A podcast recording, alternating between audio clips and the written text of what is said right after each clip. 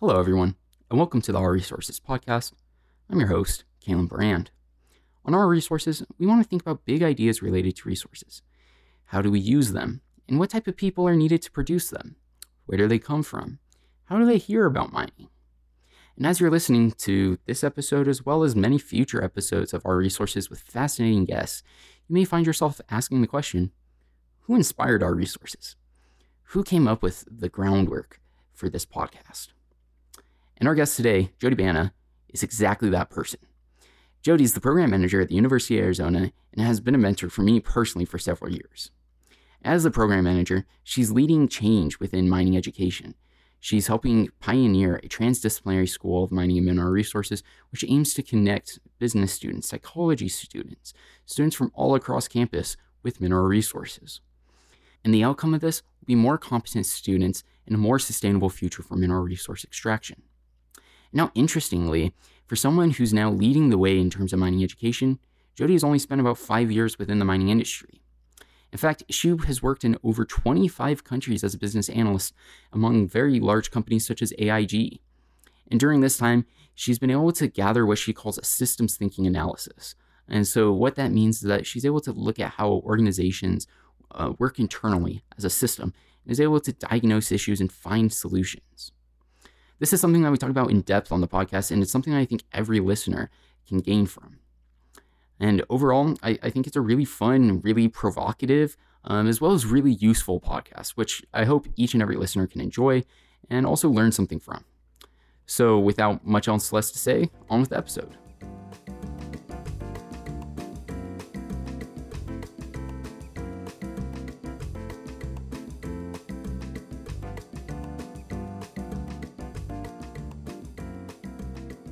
Jodi Banta, welcome to the Our Resources podcast. How are you doing? I'm good, Kalen. I'm good. How are you? I'm doing fine. Thank you for asking. Um, so, to get us started on our very first episode, I wanted to ask you if, if you could consider yourself a professional, what would that be? And and I guess uh, another question would be, do you consider yourself an expert at all?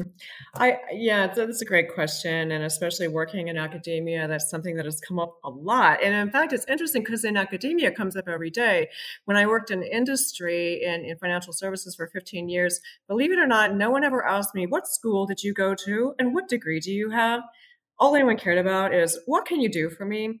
So this idea of expertise is, is an interesting one and what i would say more than anything is i'm a jack of all trades. I've worn a lot of different hats but there are certain things i find more most interesting. I know what i gravitate towards and what i have the most knowledge of. Uh, my degree i have a bachelor of arts from the university of arizona in sociology and I never expected to have to get a job with that degree. I just thought it was interesting. I was just trying to set myself up to go to law school. I thought I wanted to be a lawyer. You kind of do anything you want um, if you want to go to law school. But what I learned in my final year or my senior year at the university was I didn't want to go to law school.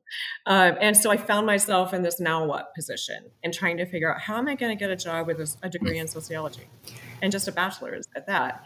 So all I did was just kind of open myself up to opportunity, and the opportunity that presented itself fairly rapidly was to get into uh, a field that's called business systems analyst or systems um, mm-hmm. a business analyst is a very interesting role. Had to teach myself a lot of skills, but the nature of this job, and I was specifically working with in the field of data warehouse consulting. Um, this person this role is literally dedicated to their job is requirements gathering. They will listen to the business user, and in my case, often marketing. They'll understand their business problem, ask a lot of questions. It's a lot of active listening, gather those needs, understand what problems they face, what are the problems that they're looking for help with. And then my role was literally to translate that, so take the full understanding of the problem and then translate it into a language that the software engineers can understand. Believe it or not, that's actually a very, I mean, there's a lot of us out there who do that role. And it's a very, um, it's very common in software design, um, but it also, you can see it appear in design thinking where that mm-hmm. first step is empathy. That's what that's about. Um, but the disconnect between business people and the engineers was so bad. And the language barrier was so insurmountable that they would literally dedicate a translator to do this. Uh, and I learned a ton. And what I found was I really enjoyed learning or understanding both so sides what, what of was the, the context of this? What what industry? So it didn't matter. My first client was Publishers Clearinghouse. I you know believe so. Yes.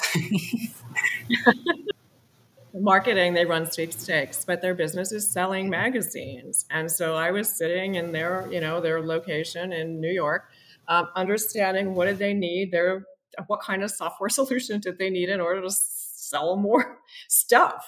Um, I went from that into financial services, largely insurance. It's the same problem. You wear the same hat, you play the same role as a business analyst. Your job is to understand the business problem and their challenges and then translate that over into the technical people, the engineers that ultimately build a solution. And you work together to design from there. So, so, to say this back to you, so you basically you you're looking for patterns with different groups of people. You're trying to identify what they need, what their problems are, and then put that into a language that engineers and other technical people can digest and, and create solutions for. Correct? It's t- yeah, and that's accurate. And it's amazing. You can't you can't design a solution if you don't understand what the problem yeah. is. So my job was to really understand what the problem was, and then help other people under, translate into a language others could understand, so that they could design an appropriate solution. Um, and that role was one that stuck with me is how do you work with people to understand a problem, gather the information mm-hmm. that you need in order to design an informed solution? How I'm curious about how you're able to differentiate a true problem from something that could be um, temporary or, or not really critical. Like how how are you finding what is the root issue for these issues. Yeah. Oh, root cause.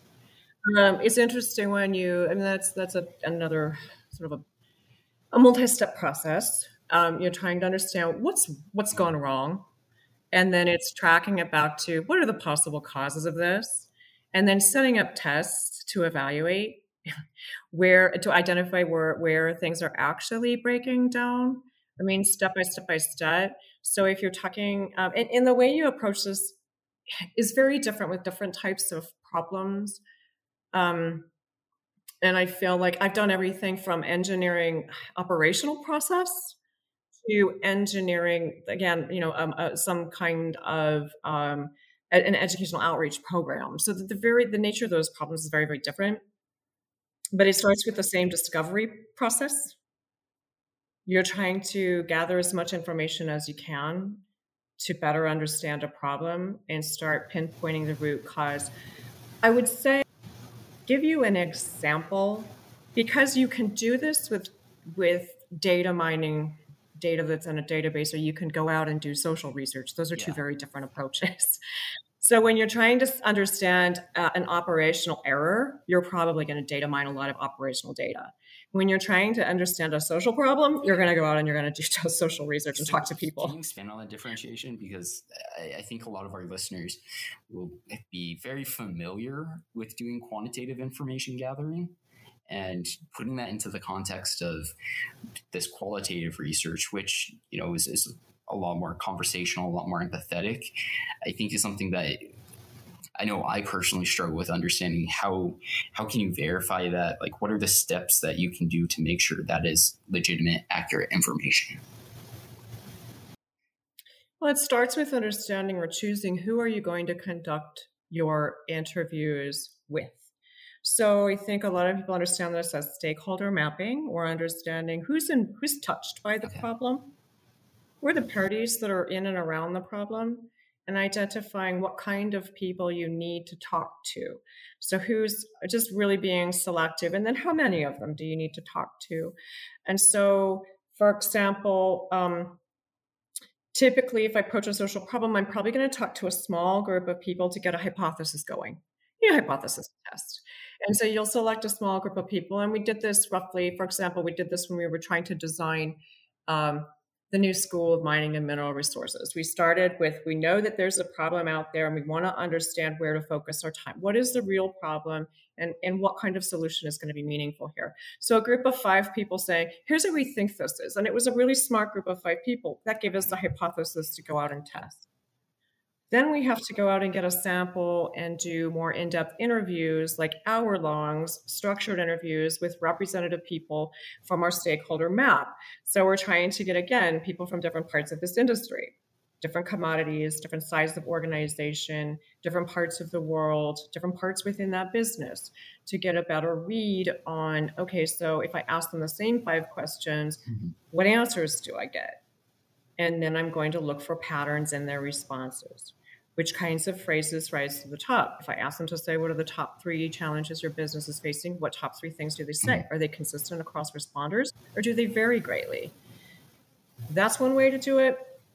Looking for what are these, what are the common pain points anytime you're trying to design a better better mousetrap. Um, you're talking to people, you're looking for what do you mean points, by pain points? And you're going so here's things like I'll give you an example of what came out in interviews in terms of you know looking for a way to design a better um, educational. How do you better prepare talent for the mining and minerals industry? Pain points very very common. Uh, people from different disciplines can't work together. This is preventing us from making progress. Or uh, students need better communication skills. They, you know, they're unable to explain their position. To, you know, they can't communicate with others about um, defending their solution design or the, the their research or whatever it is they've done, they're not able to communicate effectively. These are really big problems, gotcha. pain points. Okay. okay. Yeah. So so you're you're already one step ahead of me with going to the School of Mining Resources and, and, doing your research. But before we go into the student research that went into that project, I want to continue drilling down on this topic of, of how you're constructing these interviews and how you're going about this. I know there's one big problem within uh, statistics in finding your your representative sample is that you oftentimes don't know what the population statistics look like. And so I'm curious when when you're finding these subsamples that you're interviewing and looking at, how how are you able to know that you're actually getting a representative sample of the whole population? Well, so it depends when you're when you approach qualitative, it's different from quant. Quant is always about numerical, it's about statistical validity, and you're gonna definitely, if you, I'd be surprised um, if you didn't have insight, some insight into your target universe demographics, because that is the first QC point, is making sure that if you have a quantitative sample, that the profile of your sample is representative of your population. So, for example, when we're studying students at the University of Arizona, we match up our sample demographics to the university factbook age, gender, uh, ethnicity, all those important demographic points. When you're doing qualitative, you're never going to have such a large sample. So you're really just going to choose, again, you're going to do, um, figure out where you need your input from and make sure you've got those bases covered. So, for example, I don't want in my industry interviews, I don't just want to talk to the people in mine planning if what I'm trying to do is understand the entirety of the challenges facing the mining industry.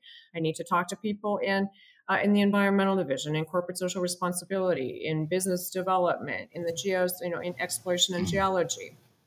Um, you need you need to talk to everybody. You've got to understand if you want to ta- understand the whole uh, totality of the impacts or so the challenges that are facing the industry. Then you need to talk to some somebody that's representative of each of those challenges. If you're concerned about being providing a solution that's relevant globally, then you need to talk to people in different geographies. If we had a target geography, then we focused on that. So there's just understanding whose voice do I have to have and making sure I have it. And then that sort of sanity check can be obtained by checking outside sources of information. So we're not the only people doing this uh-huh. type of research. Then you have other groups like Minerals Council Australia, who's out there commissioning studies, and Ernst and Young was helping them, and they had lots of relevant points that I could check our findings against. There's always going to be, in my experience, some way to find another source of information to validate your findings against, at least at some level. If there, if you can't find that, that's a that's a real problem. so that's a red flag. You don't want to yeah, be in that shit. That is a problem because you, yeah, um, and it is it's just a standard checkpoint. You really do have to have those quality assurance procedures in place to know that what you've done is valid and if for nothing else, I mean, there's the validity of your findings, but then there's everyone who will challenge you on the validity of your findings. You have to be able to justify your findings and some audiences are very skeptical when your findings do not align with what they expected to see. Interesting. Can you expand on, on what you mean by that? In my mind, I'm envisioning, for example, you you went out, you sampled, and you talked to a variety of workers from various disciplines, um, and you, like you said, you diagnosed the problem, came back to them and said, you know, here are the three or four top things that, that we identified as common across this system. Is it is it that those four things aren't aligning perfectly with what they personally feel like is the issue, or am I missing something? No, if if what you come back with to say these are the top four issues, and it does not match what someone expected to hear, they'll immediately okay. challenge your findings. If any one of those doesn't, uh, one of the most controversial things that we did was set out to understand student perception around mining. Because when I first joined mining, and I was new to it, very new, um, what I was told was oh well we just can't recruit anybody to mining because everyone thinks it's terrible. It's ruining the planet. It's just an evil industry. It's terrible terrible perception very negative. That is the that is to, to and i won't quote them but to your point that is the root cause of the problem was okay. what i was hearing. Was that negative perception was the root cause of the problem.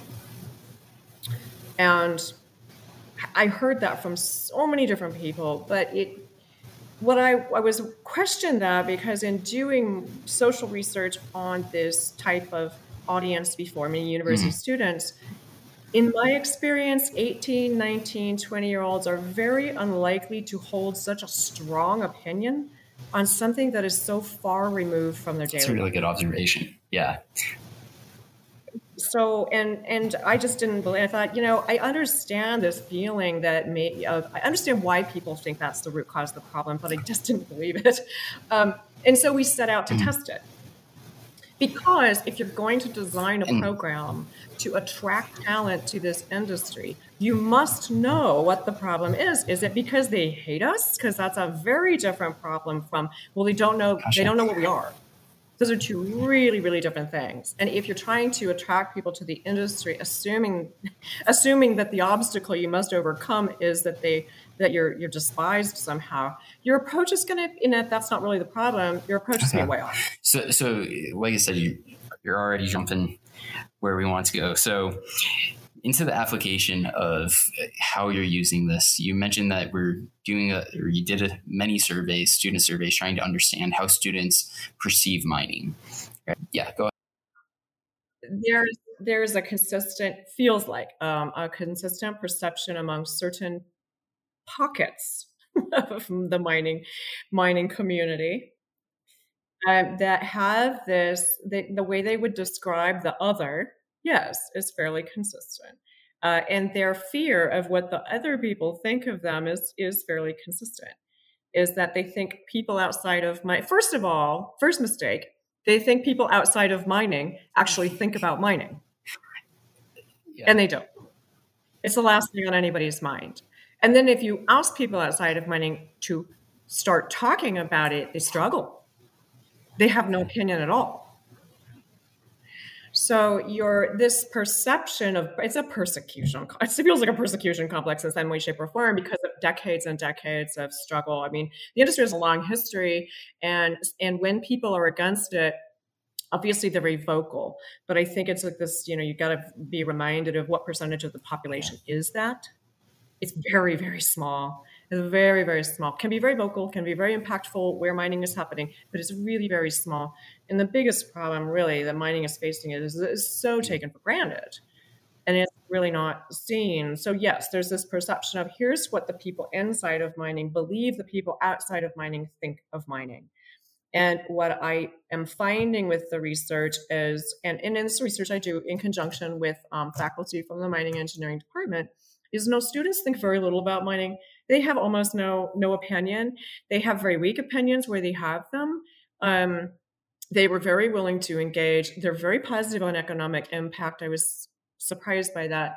They do think that mining harms the environment, but students, and that was like half of students said, yeah, probably harms the environment. The students who said yes, they thought it might harm the environment, were more interested in careers in mining. Just a little. But the point is, look, that's not your problem. Negative perception, when we went step by step by step by step and we evaluate their perception, it's really neutral. They know very little about mining. The lack of knowledge is causing a problem for interest. Students do not get interested in things mm. they don't know about. When they know a little more about it, they find it interesting. And it is some of these challenges about mining, like environmental impacts, that actually make it. Yeah. So you you talked about two findings that I want to focus in on. First, you, you said that you thought it was surprising that students were interested in the economic impacts of mining. Well, they were they were aware and they had a very positive response to economic impact. Okay. How how aware were they? I guess like what was the what was the interest or, or knowledge of the economic impacts in terms of jobs, taxes? Um, so, so jobs. So simple question because we're talking to 18, 19 year olds. Uh, my, how strong, you know, do you agree with this statement? Mining provides jobs. 80 plus to 90% said, yep, I agree with that statement. um, I mean, that's that's like, yep, we all know that it's got jobs. So that's really, really high awareness. Believe it or not, mining is necessary was also at 80%. I mean, the findings were really surprising on so many fronts. Are mineral resources necessary? Surprisingly, many people, more than three quarters of students said, yep, mineral resources are really important to my daily life. When you ask them what mm. they use them in, tablets, personal like personal technology is the, the bit is one of the top responses. Second, makeup and water. Uh. Mineral water. Sorry. yeah. So, I mean, how much do they really understand about this stuff? Not a whole lot. It would really help if their comprehension was a little better about how we use mineral resources. Because would you go, you know, how much damage would you be willing to do to the environment yeah. to get makeup? Not a ton. Yeah. Um, but still, still, their top of mind perception was that we need these things and mining is necessary. So we took a composite of the answers to many questions. Okay, so so students generally have a neutral perception on mining. It's neutral, which is definitely not helpful when you're trying to recruit. You want them to have some some positive, some negative. You got to have some feeling about it because if you're what I call agnostic, you're just stuck in the middle and unlikely to get involved. We also ask questions about is it, you know, is it modern? Is it responsible? Literally, the answer choice most chosen was it's as responsible as other industries. Or, yeah, it's about as modern as other industries. I wonder though if I don't I don't want to put my own inside of mining perceptions on on the survey results, but I, I have two kind of questions that I want to dive into here. Um, the the first being, I'm wondering how much just the general influence of having young 18, 19 year olds answer these types of questions had on the survey. So, so for example, you just brought up the example of um, industry responsibility. You know, I think that a lot of 18, 19 year olds and kind of the Gen Z and that generation are unlikely to think that any industry might be positive. And so that doesn't necessarily mean it's a good thing for mining. It just means that they're equally bad as everybody else. Yeah. That's right. So part of what we're trying to gauge in the survey is where do we stand competitively? Uh-huh. Right? Is this hurting us from a competitive perspective? So if they see mining as less responsible, that might impact your compet- the mining's competitiveness with other industries. If they see it as old-fashioned and outdated, it may affect competitiveness. I would never say that that response down the middle is positive or negative. It's neutral. neutral. It doesn't help or hurt but it's definitely not the like you can't say that students think mining's irresponsible because that is not what they said. It's just as it's unfortunately you know you're saying you're trying to gauge yourself against those other industries. Like you said how many industries are responsible? Believe me not many. Yeah. i will agree with that statement. Okay. and then my, my second question on there is do we have any idea how how this compares to the broader populace so obviously 18, like we're, we're targeting 18, 19 year olds. Um, for this specific purpose of, of, diagnosing the problem and, and addressing the problem of why they aren't enrolling in, in mining engineering and other mining mineral resources related courses.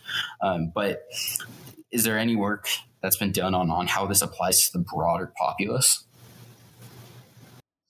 So first of all, the study that we did was completely limited to University of Arizona students. So not only can I not comment on the general population, I can't comment on university students in general. But what I can tell you are two things. Um, having done this kind of research where I have done it on campus, I've done it on camp, off campus, different industry. Um, young people tend to have less extreme opinions about less most extreme. things. Yes, it's very hard to find something they get real excited about, and they get to, they get really excited about different things. So when you find something that really matters to young people, okay, um, that one might have an extreme influence. But like I said, you're very unlikely to get a strong response to something that they feel is so removed from their daily lives. Interesting. Those topics are few and far between. Um, what I would say about general population um, is, and I know you're looking at me, you just don't believe it, but uh, younger people, t- your opinions get more fixed and more, you, you get more decisive as you get older. And other, it's very hard to change people's opinions later in life. So this young sweet spot is where everyone is trying to get in and influence people's opinions and shape their ideas. And it is the best time to do it. This this age group is most receptive to information. They tend to be more curious and they'll listen um, more openly as people get further down or just you know further along in life ah, they're less open to ideas and more fixed in their, okay. their opinions. No, that's I, I can see the the second part for sure. That you know, young people are like sponges; they kind of soak up information, soak up ideas. Um, but I always imagined that that also included more extreme or, or harder stances on ideas. Like I, I think, like uh, Greta Thunberg, for example, like. Yeah, good example. She's an anomaly. Gotcha. Okay. So take, taking this back to the student survey and, and getting their perceptions of, of to my to your second point, because you asked me a two part oh. question and I have two parts that response. General population, we haven't done that kind of research, Kalen, but mining operations often do when they want to understand the community that they're about to go into. Mm-hmm. They will often engage in this type of research, and they've shared some of their findings with me.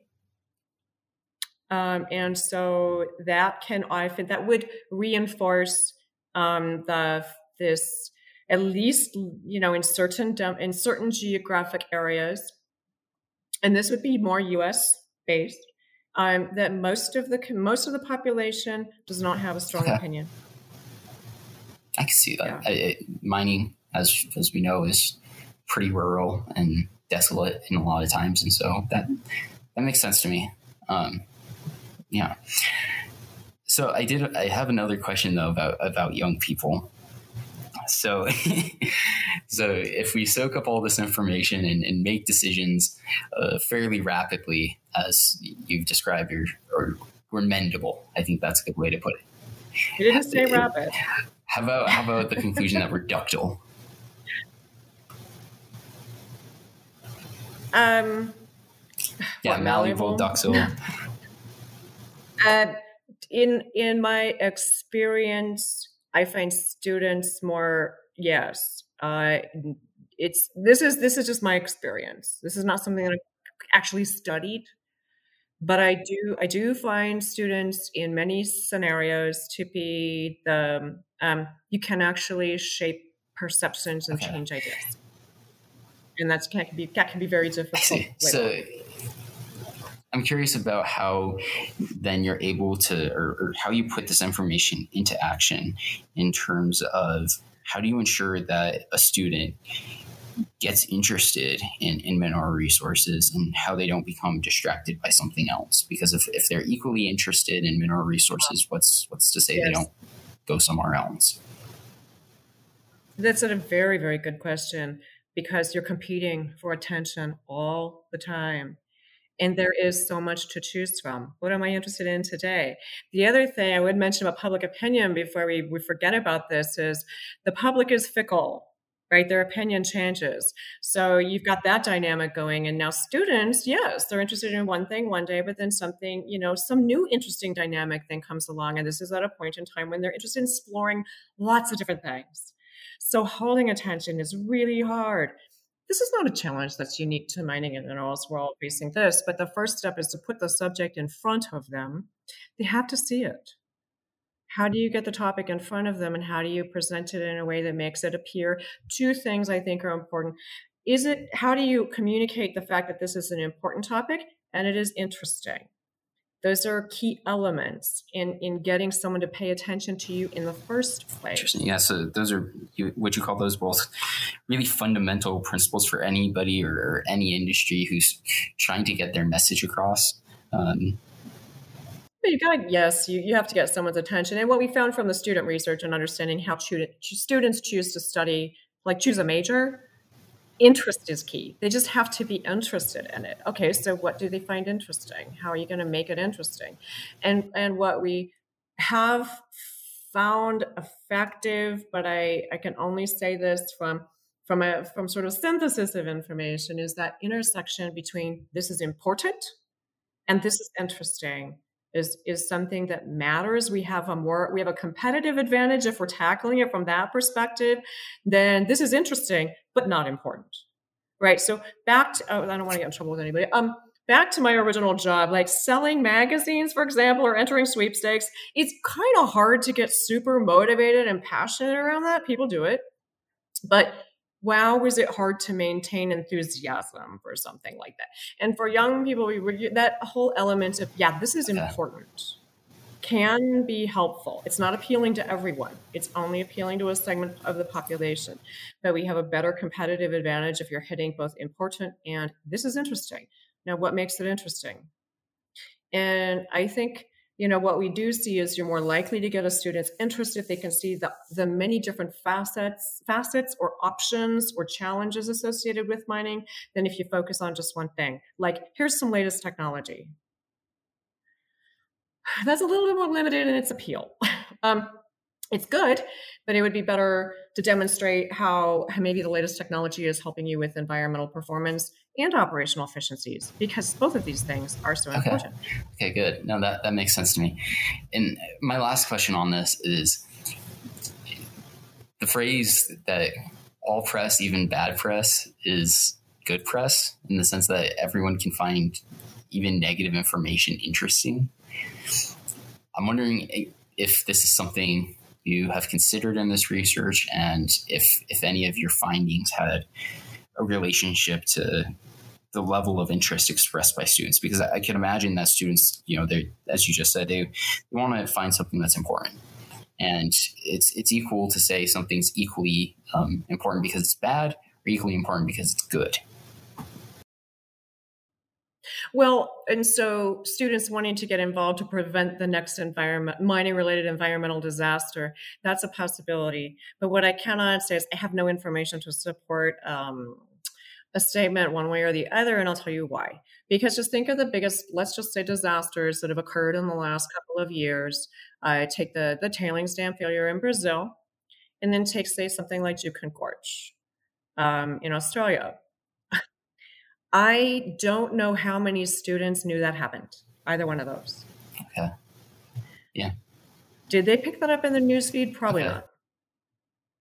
So the kinds of we're we're not even making the news. Even when bad things happen, you're not on the. It's not on a student's radar. I had very I received almost no questions about those topics and very little discussion.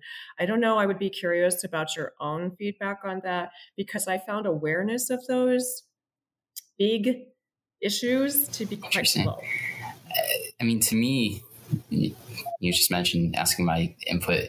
That's a, to me, that's the big reason I got into mining um, was because um, with my background, I grew up in, in Colorado and we had a lot of abandoned mines and I was, I was very aware of the impacts of acid mine drainage and in high school. Um, this was another key driver for me being interested in mining um, was when there was the, the dam leakage in Silverton and it caused the pollution of the Animas River. Yeah.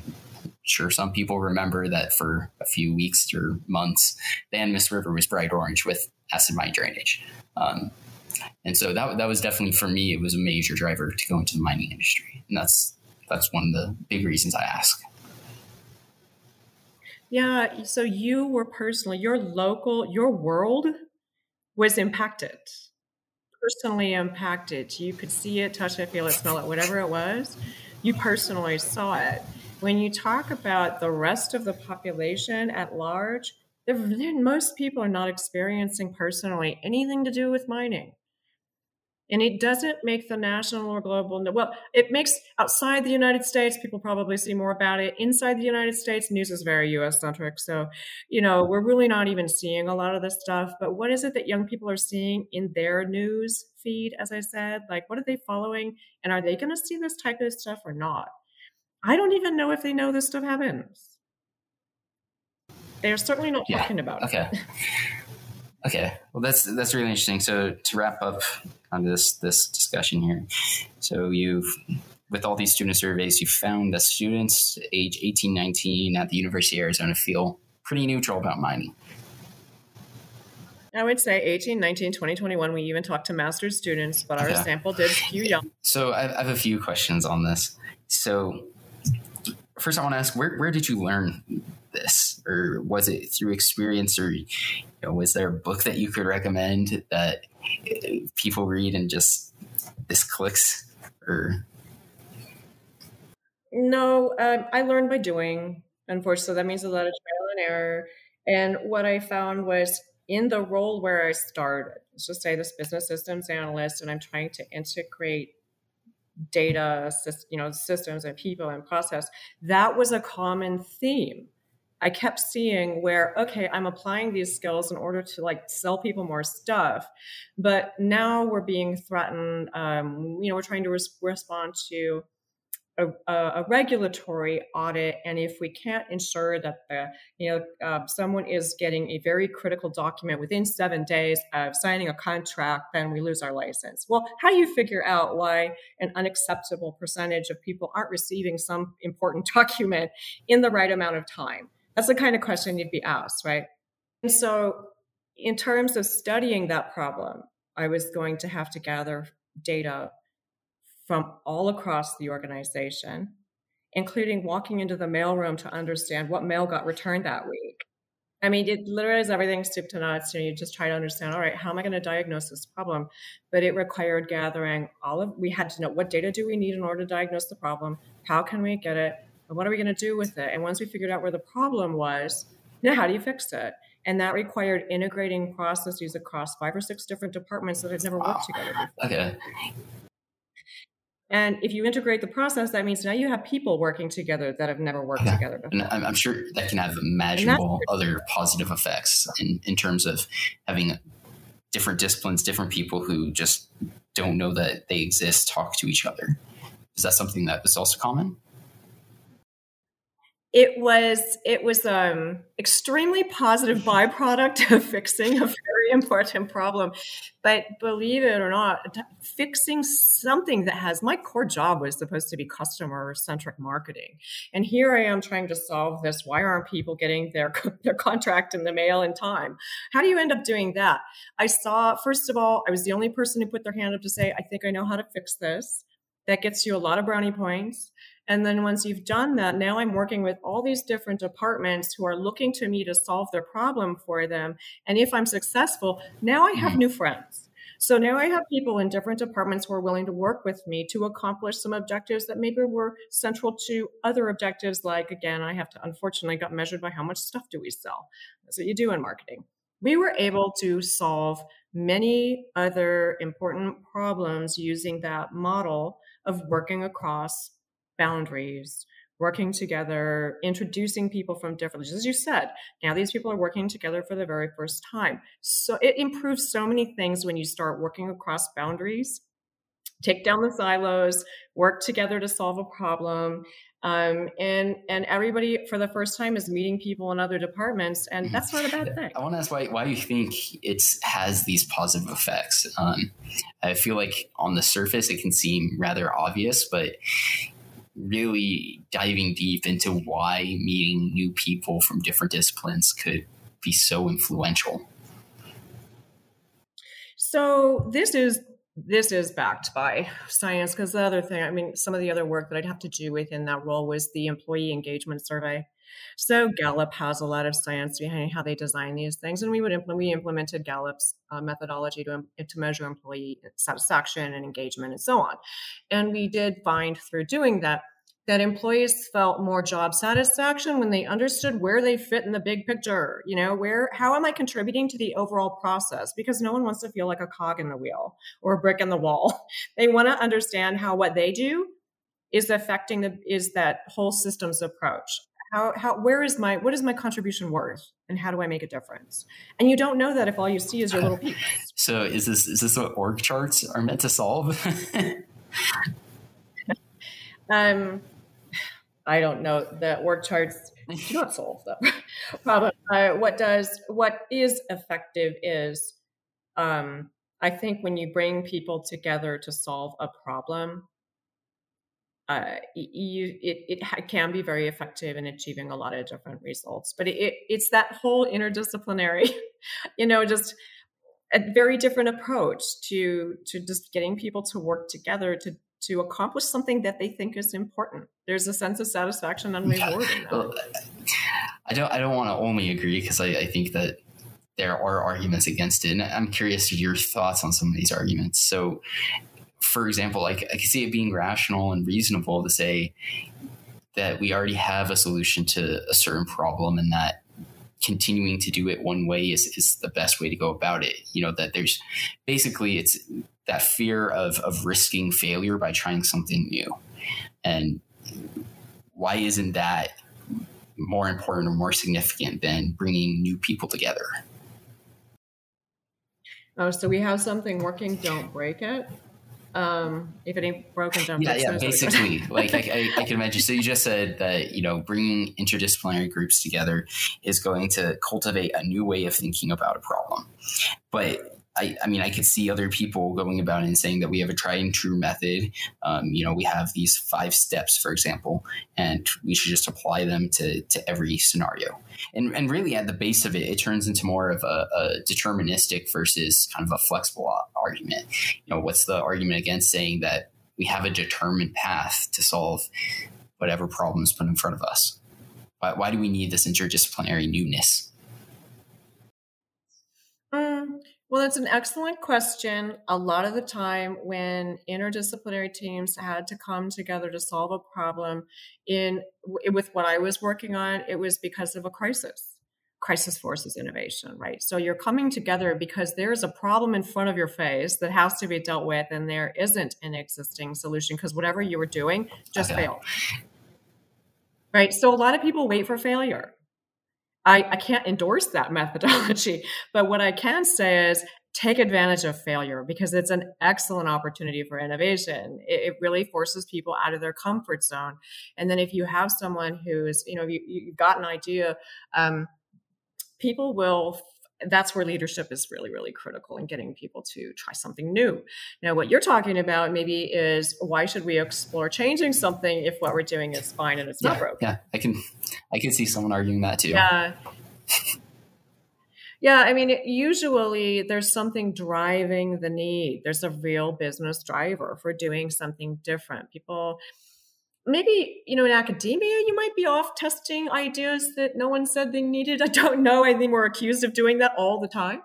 Um, but in the in in business you're typically you've got a business reason for whatever it is that if you're trying to solve a problem or you pulled a team together um, you saw an opportunity that you think is critical and want to explore and you got the backing to do it or something is broken and okay. needs to be fixed getting getting support for exploring a new idea or an opportunity yeah. is a lot of work. Yeah.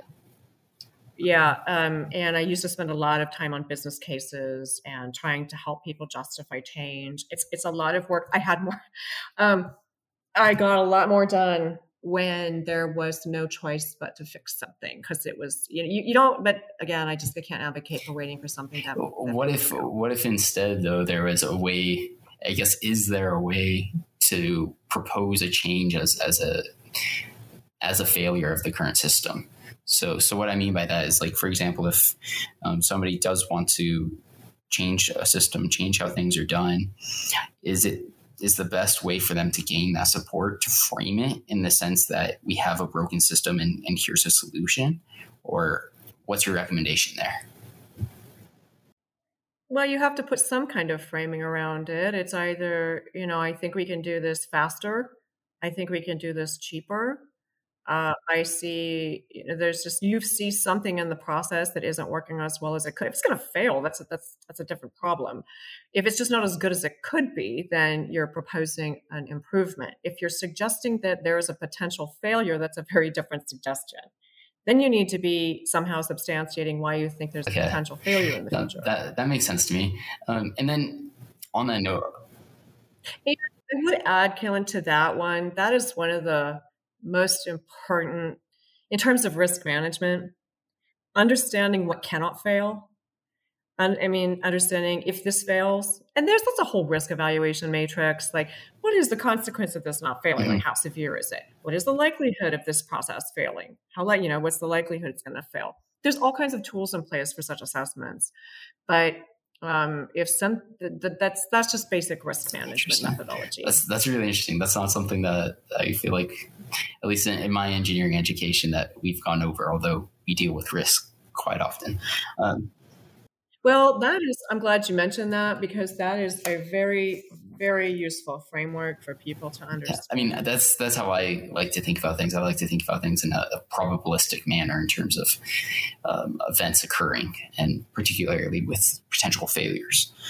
Um, but I did want to ask. I, I don't want to be too mining centric, but I wanted to ask your opinion on how the mining industry interprets this whole idea of exploration because it's always been really interesting to me that mining is based on a very high risk situation where you know for example you're you're drilling some drill holes and you have various small indicators of potentially ore existing.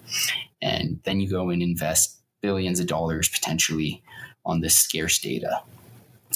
But then once the operation started i feel like it's highly highly highly risk averse and there's a, kind of a contradiction or there's two there's a dichotomy of of approaches. And so i'm really curious about your, your thoughts on that because it feels like it's two totally different cultures. I, see what you mean. Um wow because the cost of failure yeah. is so high right? So once you're in operation any disruption is costly right or any accident could be fatal or the consequence the potential consequences are so high. People are yes there's um, there's definitely a risk aversion factor there. Um, i think also though if you're going to implement some change again there's got to be a driver for it and a way to test it. And the potential upside has got to be pretty significant in order to take the time, energy, attention, and possible risk of testing that change. So how do you test those mm-hmm. changes? Because every mine, every day out of mine, you have daily yeah, production yeah. targets, right? Yeah. So so even in something as simple as you know in financial services, I found I'm talking to people. I got four thousand people out there selling stuff. They have daily sales targets. They're so busy meeting those targets, they don't have mm-hmm. time to think about how they could do things better. A lot of it is luxury of time. You are talking. I, I'm not questioning the risk aversion thing is very very real. But in order to frame up a test properly, that is something most people in operations really don't have the luxury of time to do. Um, I was in a very fortunate position within my role that I was the like the person with the time to think. I had a team of thinkers, analysts, and we had the time to think about how they could do things better, and we had the time to design the tests for them. We even sometimes staffed that testing because they just couldn't do it. Wow. They didn't have the time or the bandwidth. That's all very interesting. So, so one last question on mining, and then I kind of want to go to closing comments. Um, do you think that this type of dichotomy of, of how different disciplines are, are, perceiving the mining process in terms of geologists versus engineers in particular. Do you think that could be one of the reasons that there's such a classical boundary between these two disciplines? Um, a couple of things there. I think that there is generally a lack of understanding of what each different discipline is doing or even sometimes the different parts of the business. That's my understanding from from some people who run courses that actually are are designed to help these different groups communicate better is what they find is they have very little understanding of what the other party is doing or what any other party in the mine uh, in a company is, in the mine hmm. company is doing. And so that leads to problems. They can't talk to each other. Um, it's understanding and appreciating the value that those different groups bring. But I would also say now, having worked within, at least from the academic side, I am so just kind of awestruck at the difference between scientists and engineers and the challenges in communications and they're just their whole mm-hmm. style. Mm-hmm. Um, so hard to bring those groups together to find common ground and and common language. It's it's like they speak different dialects of the same language, but really di- different enough that they can't understand each other. Uh, so there's fundamental, yeah. yeah. there's just fundamental communications and appreciation, and and they're just like different. Their whole DNA is different. They're just wired differently. So the extra effort required to help them understand each other, it's it's worth it. I think again, I go back to start early because the younger people are learning to appreciate those different you're, talents. You're preaching to the converted in terms of talking to scientists and engineers. I, I think about that quite often. um, but I also I wanted to ask. I know we're, we're coming to a close. I don't want to take up too much of your time. Um, I wanted to ask your advice for young people who who want to make themselves indispensable within their organization. Like, where can they go to learn some of these skills um, to be able to communicate better, to be able to have both those technical competencies that you mentioned, but also be able to work with a team. What what should be on their agenda? You know, this is going to sound so cliche, but and you you've heard it all before. But when I was applying for scholarships and stuff like that, was I was in university, like, oh, why does everybody want me to be in a club? Um, why does everybody, you know, why do I need to have these certain experiences? All this stuff we've heard is so important builds there's certain skills that they're designed these experiences are designed to build and they they do result in more successful people. And universities want to give scholarships and attract students who are going to be successful in life. It looks yeah. makes them look good. So when you're looking at how do you uh, win scholarships and how do you get awards look at some of the things they're asking you to do they want you to, again, extracurricular activities are important, participate, put yourself in an experience in a club where you're getting some leadership experience. Participate in things outside of your discipline. Take classes outside of your particular discipline. Expose yourself to different types of people, maybe volunteer in something definitely internships are really important because that's real world mm-hmm. experience, but choose wisely. Because uh, some people, some internships, some corporates will yeah. waste your time. Uh, what about those yeah. that um, aren't students have already graduated?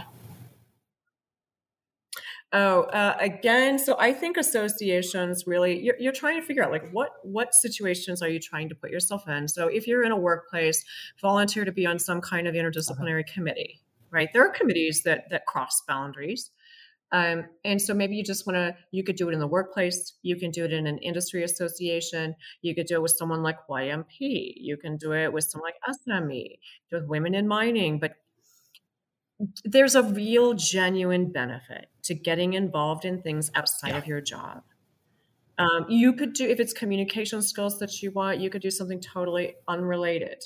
You can join Toastmasters. You can put yourself in a situation where you're regularly present, go present to high school students, do something. But you, you have to stretch yourself a little bit, but thinking about what is it that you need to do? How can you improve your own communication skills and your ability to work in teams? And if there isn't an mm. opportunity at work, find an, an opportunity outside. Okay, good. Awesome. Uh, so my my last question for you is what what has you really excited for the future? Now, this could be literally about anything, um, but what's what's the next big thing in your opinion? Um. Okay. Well, let's keep keep it keep it professional. Q and A about my hobbies. Um. I, I am I am really excited about it. I, mean, I chose to move into natural resources from financial services because that wasn't terribly fulfilling. I really love working with young people. Besides the fact that you know that just that, that I see so much opportunity here, they're just way more fun. Uh, but I do really like working on how do you prepare the next generation of talent to make a positive impact in some way, shape, or form. And I, I think that's so important. I also feel very strongly about this because of my own personal, painful professional navigation of trying to get from, oh my gosh, I have a Bachelor of Arts in Sociology to how am I going to make this into a career? And all the mistakes I had to make along the way, and just not understanding what I, you know, just help or something. So I feel like getting in early, uh, working with young people, and a little bit of advice and mentorship can go a long way to making them setting them up for a happier, more you know, just just being happy and enjoying what they do in life. Oh, by the way, communication skills aren't just yeah. important at work. They'll genuinely impact your happiness outside of work. So will being able to work with people who have different perspectives. These are just good investments. Uh, but I am really excited to work with young people on something I think is so important and and and I happen to just feel very strongly about social and environmental impacts that that different industries have. Mining is just one of them. Um, and I also just feel like what a great opportunity to get in front of, of people about topics that matter or should matter to a lot of us. Mm-hmm as as our you know population growth expands and so many billions of people a being added to the population and b being lifted out of poverty and adding to the base of consumers on this planet is just really learning to make smarter choices about what we do with the limited natural resources that we have uh, and not abusing them. Um, you know, we all kind of, especially in the United States, this is a very, in general, it, it's a very wealthy country, and so everything seems so available, and it, it does not feel. We, I don't think we always feel the cost or impact of our own personal footprint, like the choices that we make and the things that we buy and things we use, and we can be a little bit wasteful mm-hmm. sometimes. Um, you all see a lot of news about plastic straws, single use plastic. Wow, we go through a lot of stuff one time and throw it in the trash. And that's not a sustainable practice. And then you have limited natural resources. And I don't even know how you make plastic. Don't ask me. I just know a lot of water goes into it. Um, but I look at the things that we put metals into, and we need them for so many important things, as you know, like really critical things that civilization definitely needs. And then we go off and waste them in things that will just get thrown away. And I get back to my, you know, the thing I hate more than anything else on the planet, the fidget spinner. And the 200 million units that are apparently in circulation doing nobody any discernible good or value and will just end up in a trash can. And that is, you know, that's plastic waste that ends up all over the planet and it's a poor use of metals or any whatever else goes into them. Um, and it's just trying to educate a younger population about wise choice of of land, of you know, if it's water, whatever it is we're evaluating, could we try to make some smarter choices, please? Um, so that that's just going to have a more po- it's just a positive effect and i think that we really have to be more critical about some of the decisions that we're making and um, you know your gen- it's just the next generation and and what can they do to be a little bit smarter and a little bit more responsible than the last well, one I, I like that and you know there. On our resources we're all about making wise smart decisions and, and thinking ahead. So with that Jodi Banta thank you again for being on the our resources podcast. It's it's been a pleasure. Thank you so much for having me Kalen i really enjoyed it